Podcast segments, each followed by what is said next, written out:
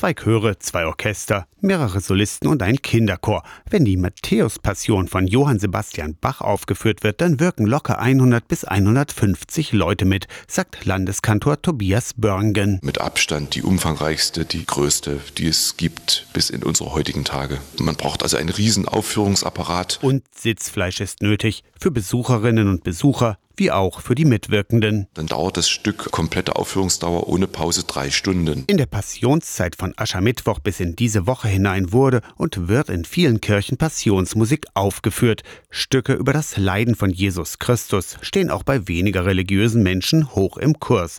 Das jedenfalls sagt die Musikwissenschaft.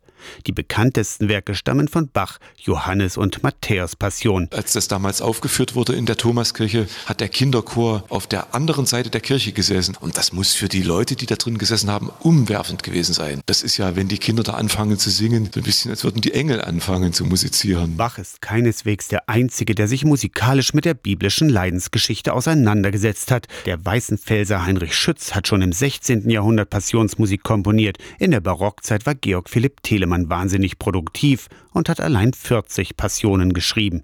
Auch zeitgenössische Komponisten widmen sich diesem Thema. Aus der Kirchenredaktion Torsten Kessler, Radio SAW.